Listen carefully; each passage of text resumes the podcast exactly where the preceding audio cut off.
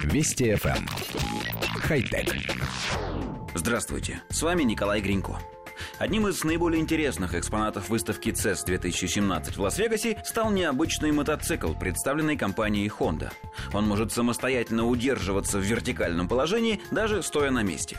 Помимо этого, мотоцикл может следовать по пятам за своим владельцем, двигаясь с такой же скоростью, как и человек.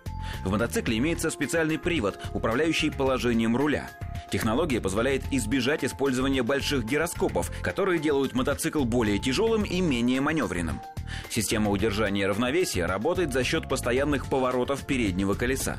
Помимо этого, система использует активные элементы, установленные в передней вилке мотоцикла. Возможностей хватает для того, чтобы удержать равновесие не только самого транспортного средства, но и мотоцикла с водителем, который при этом не касается ногами земли. Самостоятельное поддержание равновесия делает возможно еще одну необычную функцию. Водитель может нажать специальную кнопку и пойти вперед, пешком. Мотоцикл будет медленно двигаться, следуя за владельцем по пятам. По мнению разработчиков, это должно помочь во время поиска свободного места на забитой парковке и избавить человека от необходимости толкать мотоцикл в тех местах, которые невозможно преодолеть традиционным способом. Коллектив редакции нашей программы, как обычно, вносит пояснение.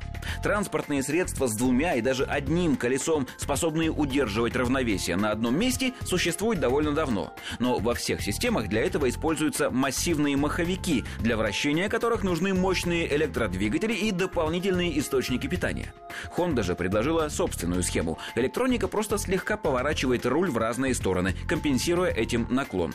Мотоцикл сам по себе довольно тяжелая машина. При стандартной схеме пришлось бы использовать очень массивный маховик, большой двигатель для него и тратить огромное количество энергии. Здесь же все предельно экономично.